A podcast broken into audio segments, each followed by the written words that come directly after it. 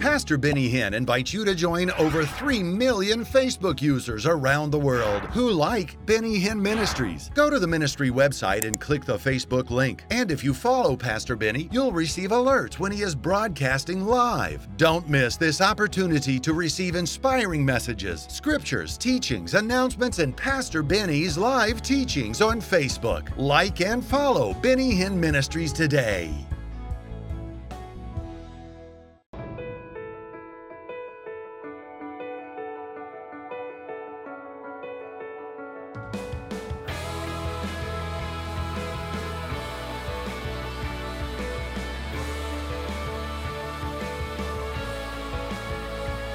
Look to our precious Jesus today, who saves, heals, delivers, and blesses. This is your day for a miracle. We must understand that nothing happens with God without having dinner with Him. I repeat, nothing happens with God till we have dinner with Him. Every promise in the Bible is activated during a meal. Example, God gave Abraham the promise that he would be the father of nations. In Genesis 12, 13, 14, 15, 16, and 17. No, don't write anything, just listen to me. He had to wait 25 years. Till one day God shows up and has lunch with him in Genesis 18. And then he said, Isaac will come a year from now. So all the promises were ignited through lunch. Communion is dinner with God. We've lost the meaning of communion. Let me give you another one. Abimelech, the king of Gerar, has a problem with Isaac. In Genesis 26, he comes back and says, now let's make an agreement. Let's make a covenant. But the covenant was not ratified till they ate together. It says they ate together. Why? Because eating ignites the covenant. Then we see something else in the Bible. We see Jacob and Laban. Laban comes after Jacob when he left Laban's house. This is Genesis 31, by the way. And he's angry why he left, and he took his children, blah, blah, blah, blah. And then they get into a little argument. And then they make an agreement, and they eat together. Why? Ignites the covenant. What did Jesus do before the cross? Have dinner. They had a meal. What did Jesus do after the resurrection? He had a meal to ignite the covenant he just made. So Jesus has a meal before the cross and has a meal after the cross. When he showed up in the upper room, the first thing he says, do you have food here? He did not even say something like, mighty like I am that I am, or, you know, all he said is, where's food? What does it say in Acts 10:41? Peter says that they had dinner with him often. They ate and drank with him often. Why? Because when you eat with God, you ignite the promise. We lost the power of communion because we don't do it properly. Jesus said, this is my body. He didn't say symbolic on my body. This is my blood. So we Pentecostals, we charismatics, we who believe in the Spirit of God, believe that it's His body in spirit. It's His blood in spirit. It's not symbolic. Oh, I got your attention now. Now, sickness and disease are not from God, because the Bible says in Acts 10:38, Jesus went about doing good, healing all oppressed of the devil. So Jesus is in the healing business, not in the sickness business.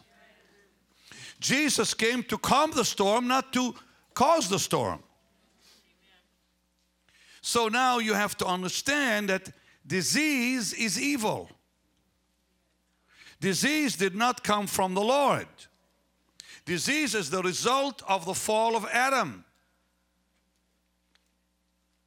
And we also must understand that Jesus is the will of God, the work of God, the action of God in human form. So if you want to know what God is like, look at what Jesus did. He did not have to say it. Just by doing it, he was saying it. So when Jesus healed the sick, then we know it's God's will to heal the sick because he did.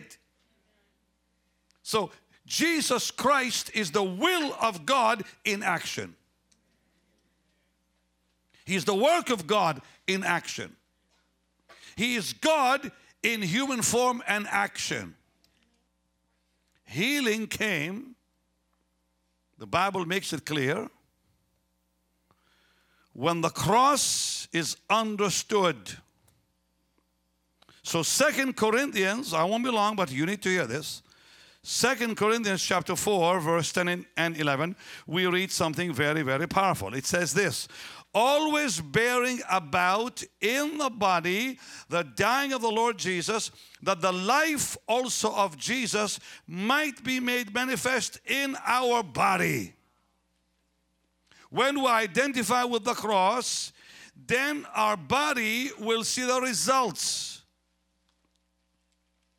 So, let's understand that sin is the cause of disease. That doesn't mean every time you sin, there'll be sickness. I mean, it came from the fall of man. When Adam fell, the result was death and disease. We're still having it now because of the fall of man. But let's also understand there is a promise, and the promise of God is quite simple, that through the cross we are forgiven and healed. Amen. And the Word of God says that once you begin to identify with the work of the cross, always bearing about in the body the dying of the Lord Jesus, that the life also of Jesus might be made manifest in our body. Now, we have to understand that whenever the cross was revealed, healing came. The first time the cross was revealed in the Bible was Exodus 12. In Exodus 12, they made the sign of the cross by applying the blood on their doorposts and on the lintel which is on top, and ate the lamb. So they had communion in the Old Covenant. How? They ate the lamb, applied the blood on their homes. And the result was what? All were healed. They came out of Egypt a healed, healthy people because of having dinner with God.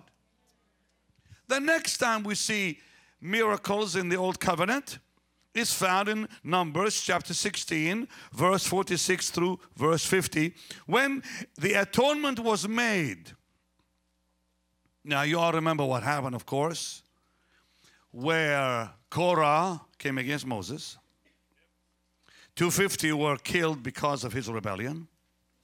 The whole nation now rises against Moses, and a plague starts in the camp. And Moses says, run through the camp with the atonement, meaning with the blood, meaning bring the cross into the camp. And when the cross, meaning the work of the cross, because it says they made an atonement. The minute the blood was applied, the minute the cross was revealed, it says the plague stopped. And by that time, 14,700 people had been killed. The plague began, and they ran through the crowd and stopped it with the work of Calvary. Now think about this, that was only a shadow. In the Old Covenant, Exodus 12, a shadow. Numbers 16, a shadow. Numbers 21, a shadow. What was Numbers 21? When they began to murmur and so forth, snakes came and bit them. Many people died, and God said, okay, now put a pole and put a brazen snake on it, symbolic of the work of Calvary, because Jesus became our sin, if you remember, and the serpent is symbolic of sin. So when Jesus said to Nicodemus, as Moses lifted up the serpent, meaning I will also be lifted and be sin for the world. As Moses lifted up the serpent, so shall the Son of Man be lifted up. Meaning that the cross, the work of Calvary. And God said to Moses, whoever looks will be healed. So when you look to the cross, you'll be healed. That was a type. Now here's what I want to say. If the type can heal, how much more the substance? They had the type. They had the shadow. We have the real thing. If they were all healed by a shadow, why are we not healed when we have the very substance of the shadow? A shadow is a shadow. There's my shadow in the lights. That's all they had, the shadow, all the types and shadows. We have the real thing. They were all healed. Exodus 12, Numbers 16, Numbers 21. David saw the cross when he said, bless the Lord, O my soul, and all within me bless his name, who forgives all your iniquity, who heals all your sickness. Why? Your sickness, because he saw the work of Calvary. Isaiah saw the work of Calvary and cried, he was wounded for our transgressions. He was bruised for iniquity, chastised for peace. With his stripes we're healed. Now, we people don't understand the power of those words. But I wanna say something here, and I'm gonna get back to what Isaiah said. Forgiveness and healings are twins. Forgiveness and healing are twins. Whenever God forgives, He always heals. Always. Because the Psalm says He forgives you and heals you. Now, why is it that we are willing to accept the message of salvation, but we fight the message of healing? Here's why. Because we know that we cannot be saved any other way but through accepting Jesus as Savior. So nobody will fight you on this because they know there's only one way to heaven. His name is Jesus. But why do we fight healing? Because we know there are other means to get it. If God doesn't heal me, I'll go see a doctor. I'll go take medication. I'll go for help here and there. Well, that's when you lose the blessings of God too. So the world and many in the church will not accept the message of healing because there's other ways to receive it. But no blessings attached to it whatsoever. Yet God offers forgiveness and healing together. He said to the men in Matthew 9:6, your sin is forgiven, get up and walk. In James 5, any sick among you, come to the elders, anoint you with oil, and any sin will be forgiven altogether. Why? Because they're twins. Sin and disease are twins too. Now we have to understand what Isaiah said. So let's go back to Isaiah. Hallelujah. Hallelujah. I want to read Isaiah 53 verse 4. Surely he hath borne our griefs. Now that word griefs is found 100 times in the Old Covenant. It's the Hebrew word choli, means infirmity, sickness. That's what the word means. So when you read, surely he hath borne our sorrows, that word griefs, surely he hath borne our griefs. That word griefs is sickness in Hebrew. Surely he hath borne our sickness, because it's the word choli. And choli, I repeat, means infirmities, sickness. Surely, surely, surely he hath borne. Surely he took upon himself. The word borne is Amasa, means to carry away, to bear it. Surely he hath borne or has carried. Another translation says, take away. Like in John 1:29, he came to take away. God came to take away your disease.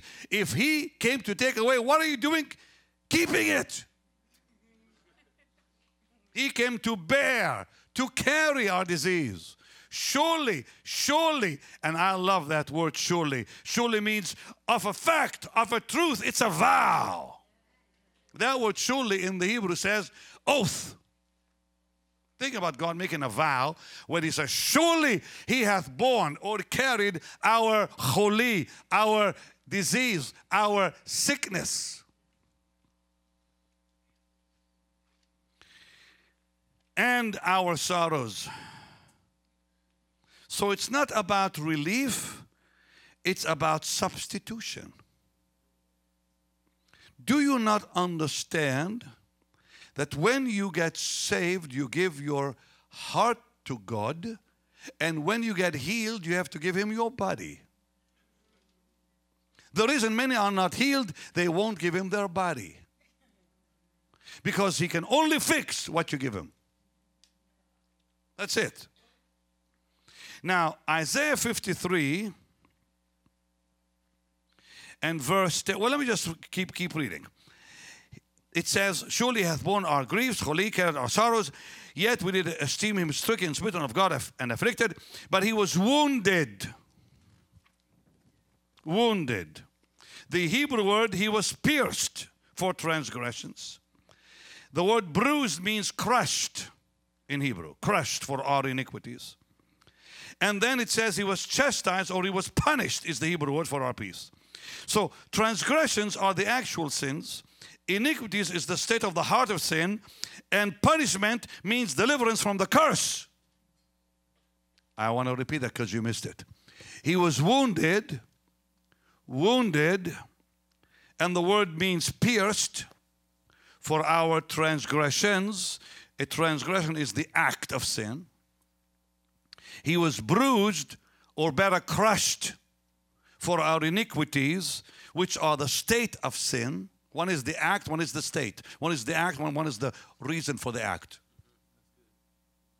And He was punished or chastised for our peace. Now, if you put why the peace, because the curse brought the torment. The curse brought no peace. So Jesus was punished to break the curse.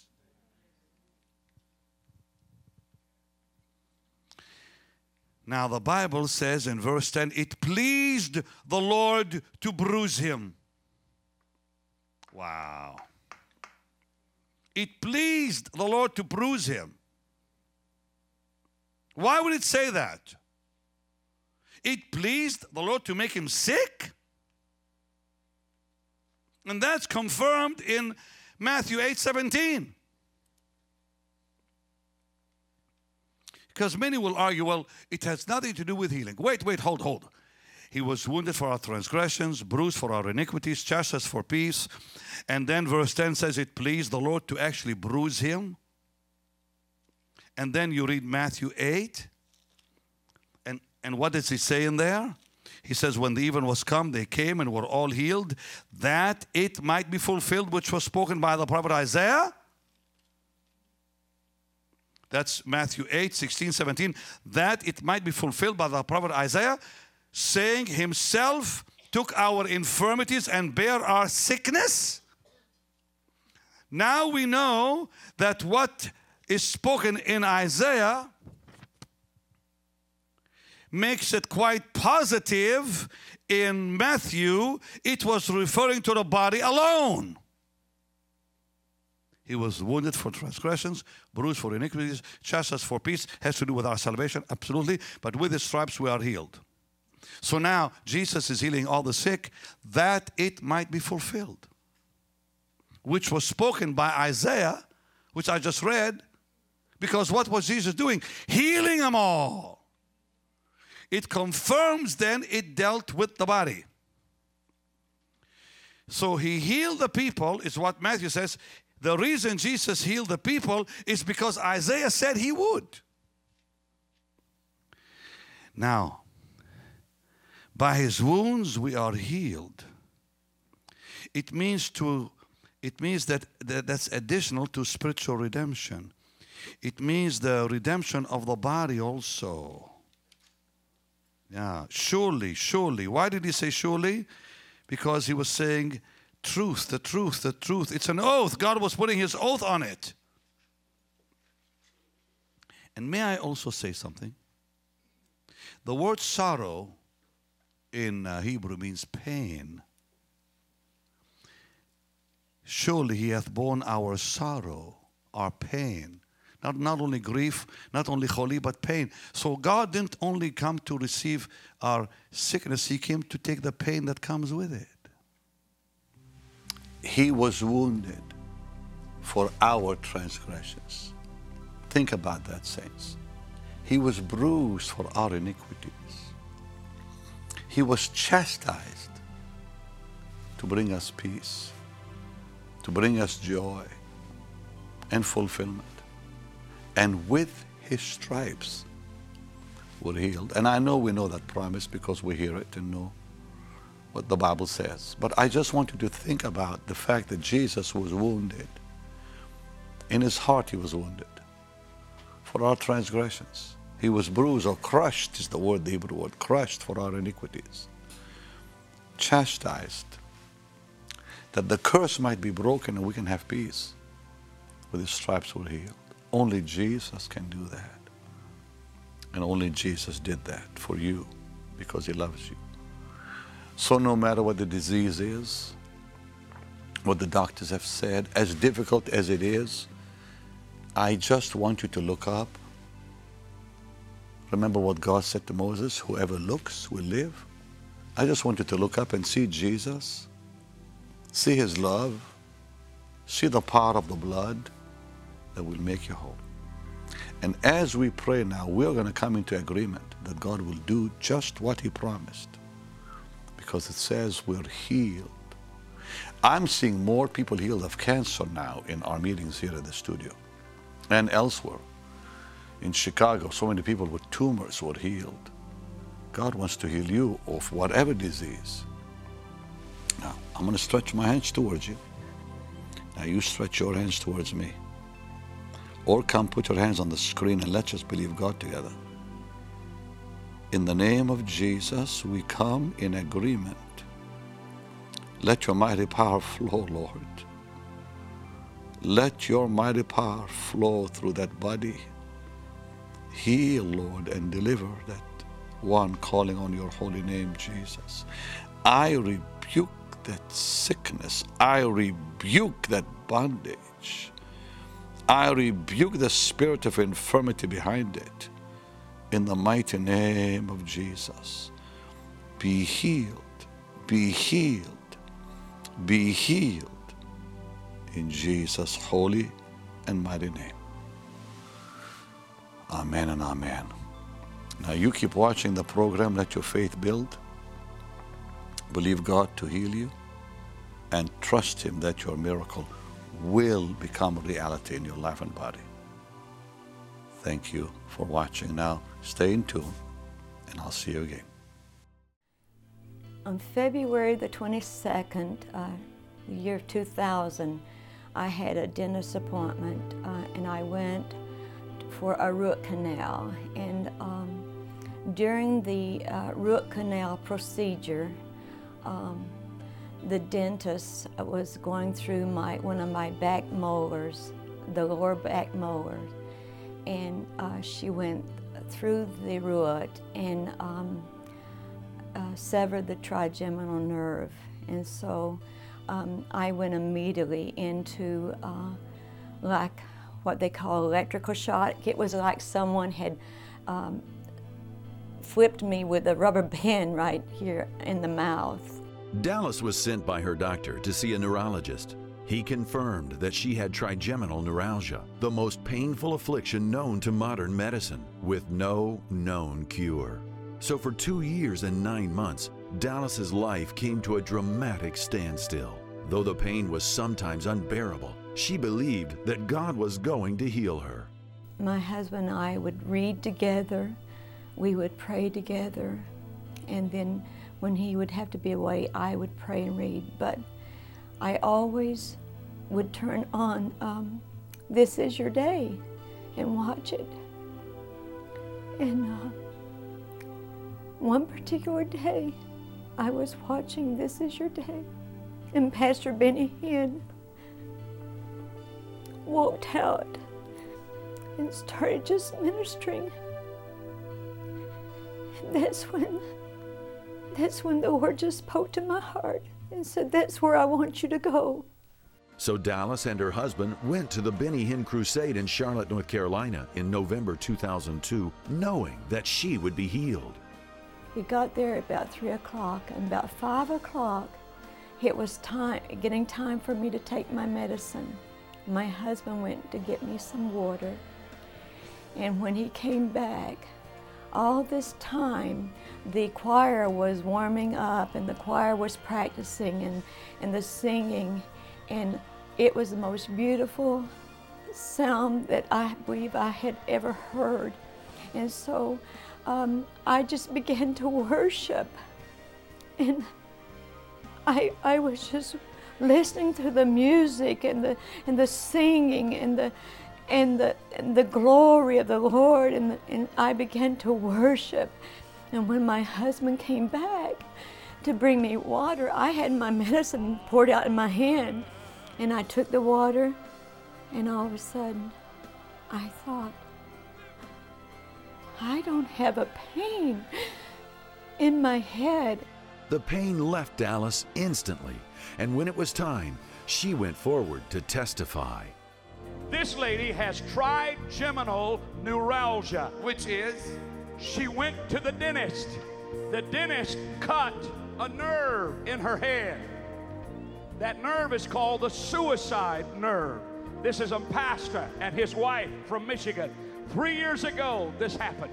She has been suffering pain beyond measure. In fact, if she doesn't take her medicine every 6 hours, she will get a headache 100 times that of a migraine headache. But the power of God came upon her tonight. She said, I want to go to Charlotte, North Carolina and get my miracle. She came tonight. She hasn't had any medicine since this morning. God touched her body. All the pain is gone. She said, that's glory. Whoa, that's glory. That's glory, man. That's glory on this woman. That's pick it up. That's glory. That's dear Lord. That's glory. That's glory, guys. That's glory. That's glory. That's glory. That's glory. Dallas went to the doctor when she got home, and he confirmed that she was pain-free. After this meeting in November, I think, after that she was a different person. She had no pain. She took no medication. She has not taken any medications at that time. Dallas now enjoys giving her testimony in church, praying for people, taking walks with her husband, and spending time with her family. Never forget what Jesus Christ did at Calvary. It's not about us, it's about Him.